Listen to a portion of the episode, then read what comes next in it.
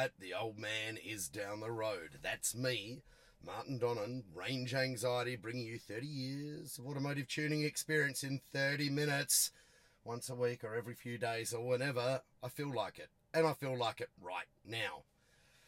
Why do I feel like it? Well, there's some good reasons. One of them uh, reasons is I'm getting so much feedback from people. Martin, we want more. Martin, we want this. Martin, we want that. Martin, we want you to finish off Tuner Wars and the Ford story. Soon, guys, soon, guys, soon. I've, I've, I've got to keep writing that one.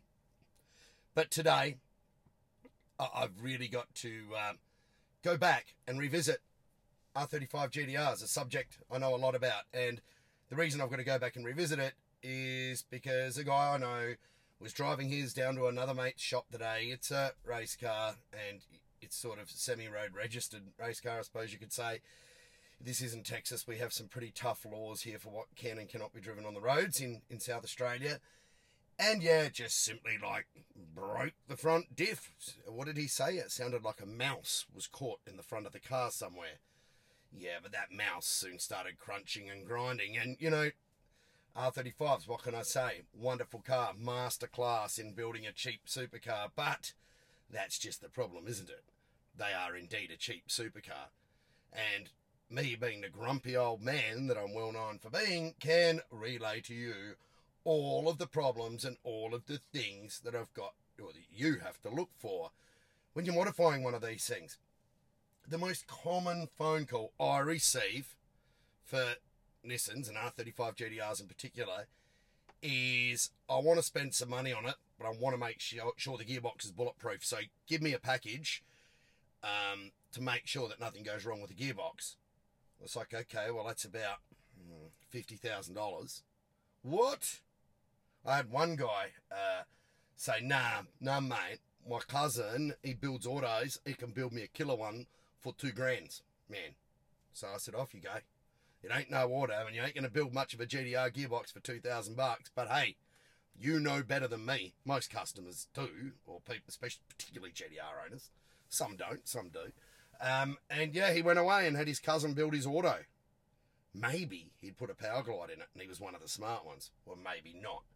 So, where do you start with these cars and what is a logical upgrade path for them? Let's start with the good bits the engine. The engine in an R35 GTR is a really nice bit of kit.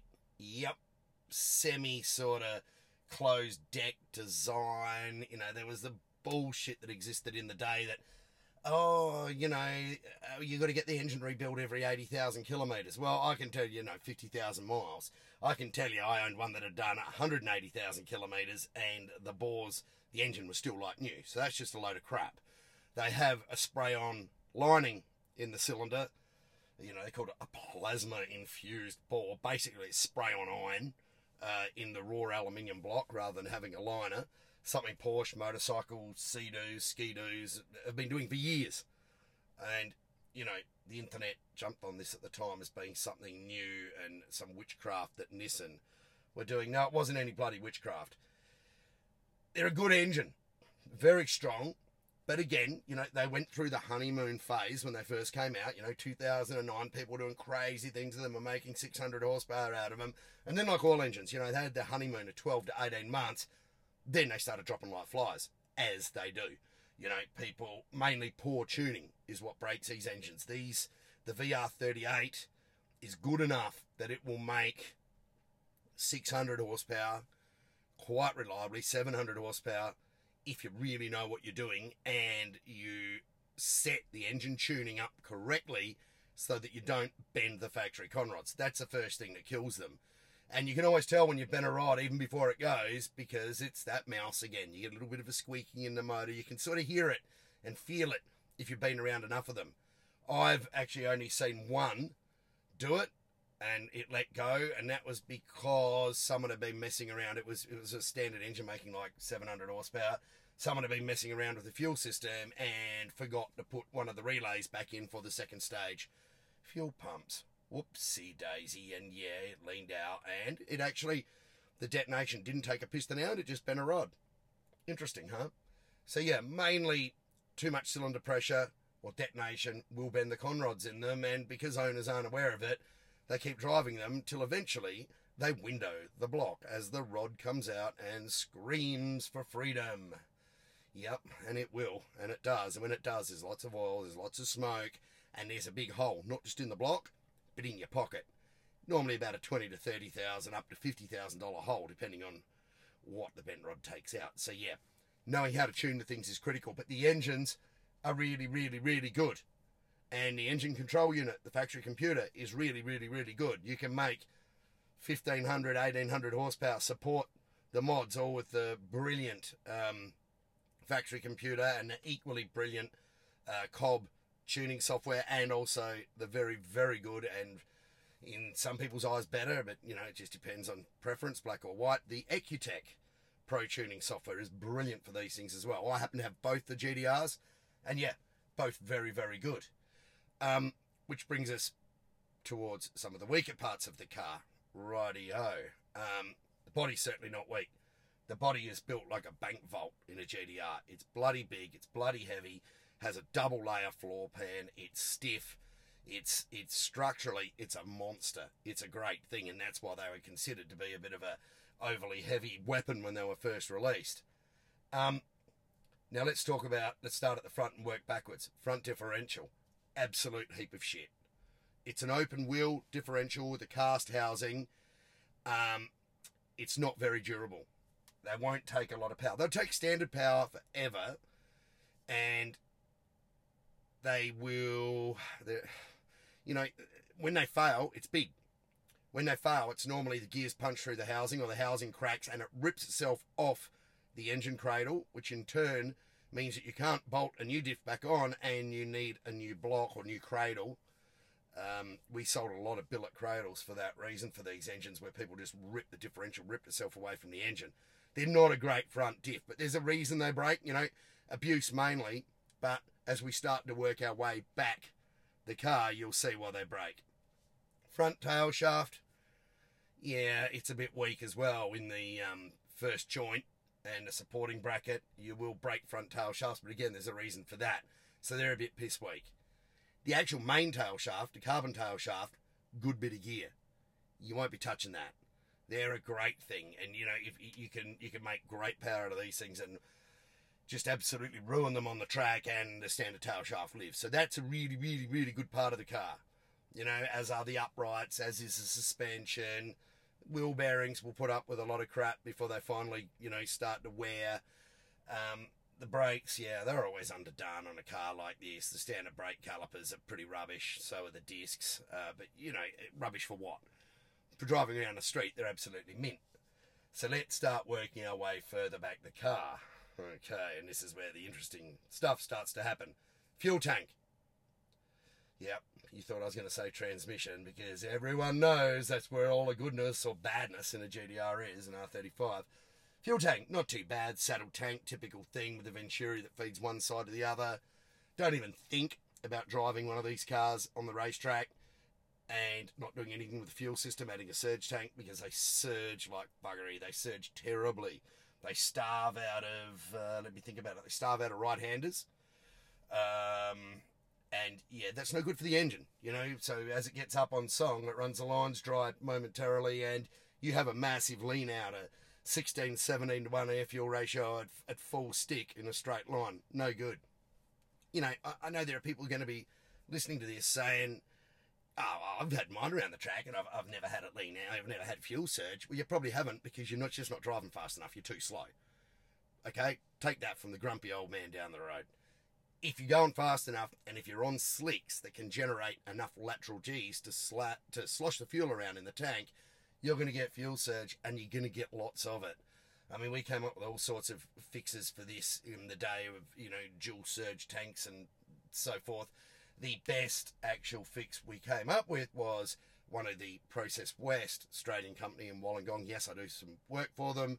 Yes, it's a little bit cash for comments here, but still great company, great product. This uh, Subaru surge tank with twin uh, 460 or greater than, than that Bosch pumps in it will support massive horsepower on a GTR and give you like a good solid. Uh, I'm trying to put this in metric, like quarter of a gallon reserve for when uh, fuel pickup goes awry. Great, highly recommended. If you if you think you can even drive your GTR fast around corners on a racetrack, look into it. Okay, now we come to the good bit. That beautiful dual clutch GR6 transmission. There's all sorts of rumours about where this thing was developed and who did it, in bits of it done in Sydney, Australia, allegedly. Uh, who knows? Who cares? All I know is that they have their problems.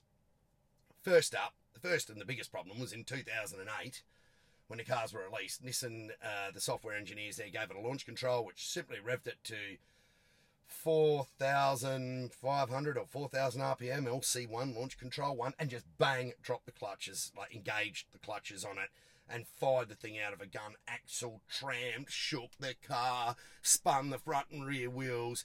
It was like taking a 10 pound sledgehammer and smashing the car on the transmission. It wasn't very smart and it worked for a bit.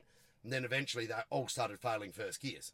They would actually shred the teeth off first gear, just just mash it, turned it into mechanical mush. We uh, pulled one apart at the time. Back in the day, people were you know silly enough to bring their R35 transmissions to me to fix, and we pulled one down, and first gear was about 40% narrower in the bigger, heavier, more powerful R35 than it was in an R32, the godfather of GTRs. So, you know, people talk about the standard R32 gearbox being weak, or 33 or 34. I, I think, oh no, 34 isn't the same, but 32 and 33. GTR R35 gearbox is even smaller and weaker in size. And the problems just didn't stop there. Um, the way they distribute the four wheel drive is a real big problem, and, and this will tie together some of what I was saying earlier. They have an electromagnetic uh, clutch assembly that splits torque to the front of the car, and it, it's actuated by an ECU. And basically, what it does is it pulls together a set of plates, and it, you know, drives torque out the front tail shaft to the front differential. And that's all good and fine. It's very similar, allegedly, to an STI, late model STI setup made by GKN in Japan, I think. And again, this is all memory, so I may be wrong. So GTR nerds, feel free to pull the grumpy old man up. Why not? Everyone else does. What happens to them though is that when they come out of adjustment or they wear, they basically fall apart internally. There's a set of bearings in them that fall apart, and the balls balls that fall out of their races that sort of expand to compressor clutches, and then they lock solid. And once they lock solid, it's like someone lighting the fuse on a stick of gelignite you'll drive around a corner and you'll get that chunk, chunk, chunk, chunk, chunk sort of feeling um, like you do with a welded diff. And people think, oh, that's great. This is really performance. No. Once that fuse is lit, once the thing's locked solid, you're gone. It's only a matter of time before it throws the front tail shaft out of it or explodes the front differential housing. Be warned. If your car feels like it's got a locker in it and you haven't put a locker in it, your R35, do something about your front wheel drive clutch or it's going to cost you five grand plus. You've been warned. Let's have a look at the rest of the gearbox. Um, commonly, these things fail electronics. They've got had a really shitty batch of pressure sensors in them, like $2 parts. And when the pressure sensors fail in them, which you can log and you can read with the, the EcuTek and Cobb software, when they fail in them, you have to pull the gearbox out, strip it down, split it apart, lose all the fluid, put new gaskets in it, you know, to replace, say, and again, they're all, there are replacements all made in China for them now, which are sometimes better, sometimes not. Um, and they're like a two buck part, but, you know, for the three of these identical sensors that are in the gearbox, um, GTR tax suppliers are charging like $1,200 for a set of them so you know, you come to me, it's going to be twelve hundred plus because you know plus all the work because that's what they cost, and you know we're good enough now to pull the gearboxes in and out and split them and put them back in and set the sensors up and recalibrate it all inside of a day. You know, so it's not as big. It used to be like a witchcraft thing. Oh my God, you've got to pull a gearbox out of an R35. I will pray for your children. Yeah, it's not that bad anymore. We we got pretty good at it over the years, and I still see people that yeah, I don't like that Martin. He's a grumpy old prick. I'm going to take it to this shop down here. And they charge him like 15 hours to pull the gearbox out, 15 hours to put it back in, seven hours. You know, you end up with like an eight grand bill to replace like one 20 cent sensor. So, well, bad luck if you do. You deserve it. Um, yeah, there's those. They've got like uh, like a piston actuator in them that that the selector forks run over, and they were badly designed from the outset, and they sort of wear, and I had to put clips in them, which I did in later models to stop like the aluminium wearing and them rolling around and putting the gearbox into fault. Oh yeah, there's the bell housing. I forgot about that. That's on the back of the engine. It's not got too far. That is just a, just a, a shit design, right? And Nissan didn't do anything about fixing it. They'll swap them out on warranty, but basically they rattle. And they go, if your GTR does that when you're uh, at in at the lights with your foot on the brake, yep, your bell housing stuffed. Oh, but I've got an MY17 bell housing. That shouldn't, mate. They're all the same. They're all junk. The only way to fix them is to redesign the bearing support in them, which is something we did, and it's been good. And they're, then they're silent. Nissan could have done this, but to tell you the truth, Nissan really aren't that interested in a GTR anymore. You know, it's a, it's a 10 year old, 12 year old platform that's run its course, and, you know, for the handful they sell, I think they've sold like 10 in the US this year. Uh, you know, it's, it's at the end of its life, so they're not going to fix it.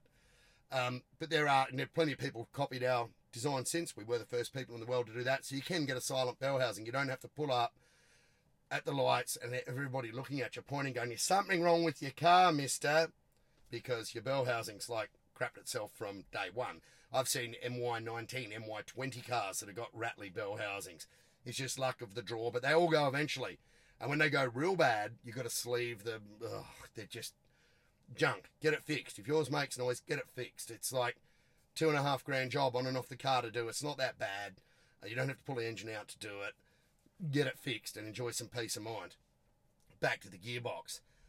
Another thing uh, they would do is there, there have been some really weird drawings that I've tried to translate from Japanese over the years, but they show that the gearbox is designed to flex across torque loading under use, and it's like, wow, it's not really a spine, right?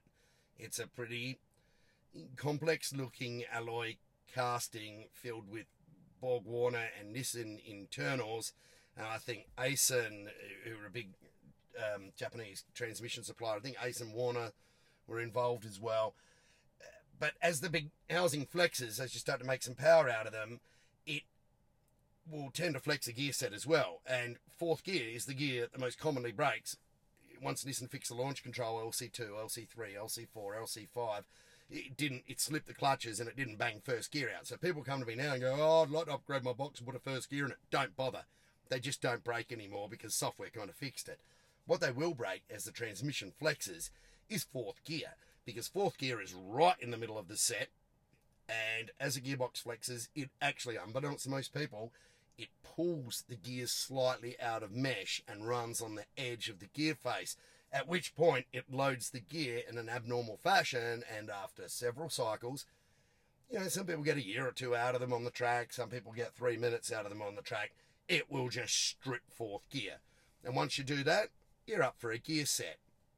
And a gear set, 10 grand plus, obviously. Oh, while you're at it, the clutch baskets will just tear the centers out of themselves because they're actually friction welded or they use some sort of high frequency welding that isn't very good on them. And when they're transmitting all the torque through the clutches, they'll just shear the uh, clutch basket nose off. And people are going, I've got no fault lights, but the thing doesn't drive. Yep, because it's sheared the clutch basket in half. You can buy billet clutch baskets for them, and you can buy decent clutches now that come with billet clutch baskets. But you know, for anything worth owning, you'll be spending eight or nine grand on a clutch, and that's the first place to start in a, in a transmission.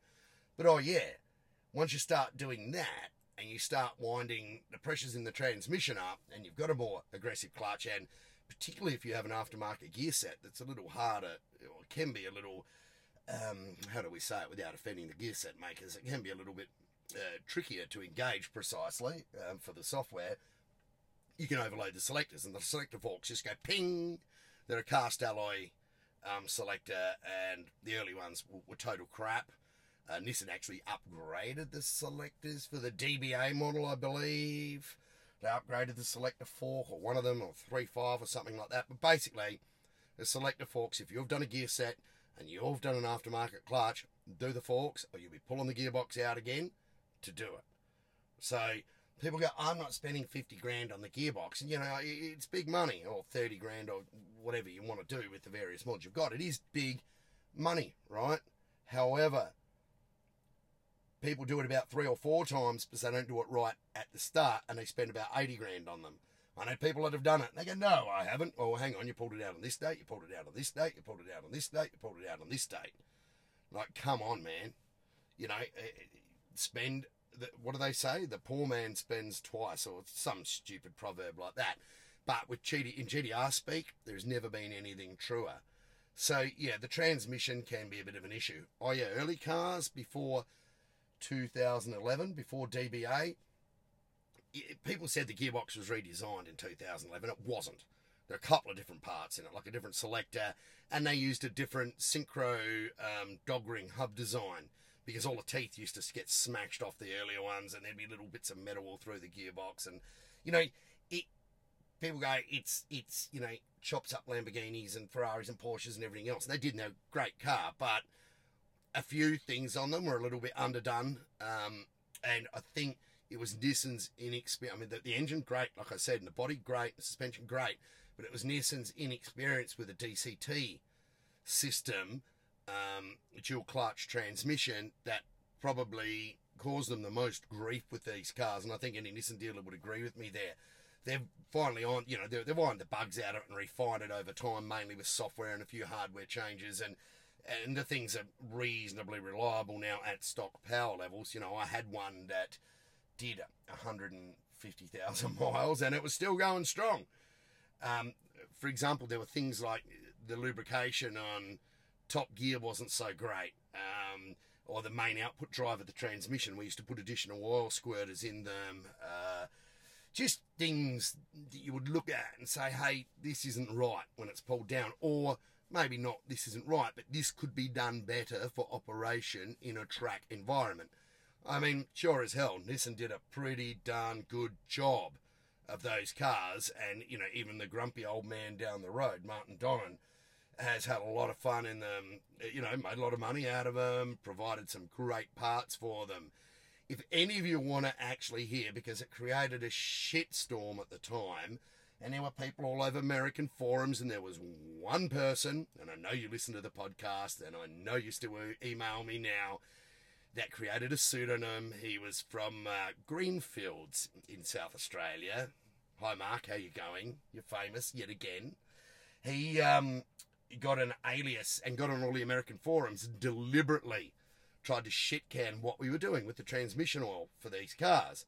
No, we weren't a laboratory. No, we weren't an oil refinery. However, we did have someone that had a laboratory and an oil refinery making the stuff for us. Why did it happen? How did it start? Well, it happened and started because we had no 8 car and Nissan wouldn't even supply us any fluid for it. As they don't. They don't supply stuff to grey imports. And in fact, when we got ours in 2008, it was before they were even released in Australia. So it wasn't even really Nissan's fault. You know, they shouldn't be carrying parts for cars they didn't have. So necessity was the mother of invention, and we came up with some really good parts for these cars and some really good lubrication technology. And we learned a bit about how to make a dual clutch work uh, in terms of oiling along the way. So, you know what? I feel that I need to share some of those secrets. I don't work with that company anymore. I don't sell their product anymore, and I don't really give a toss what they think about what I'm going to say because it was actually all my idea. You know, there are those that do it and those that claim the credit for it. And I was, you know, I was the peanut that was the doer or the thinker about it in this case and worked with the lab, and we got some really good results. So I reckon next issue we might go into oils ain't oils. But anyway, thank you for listening to my uh, tirade on the R35 GTR.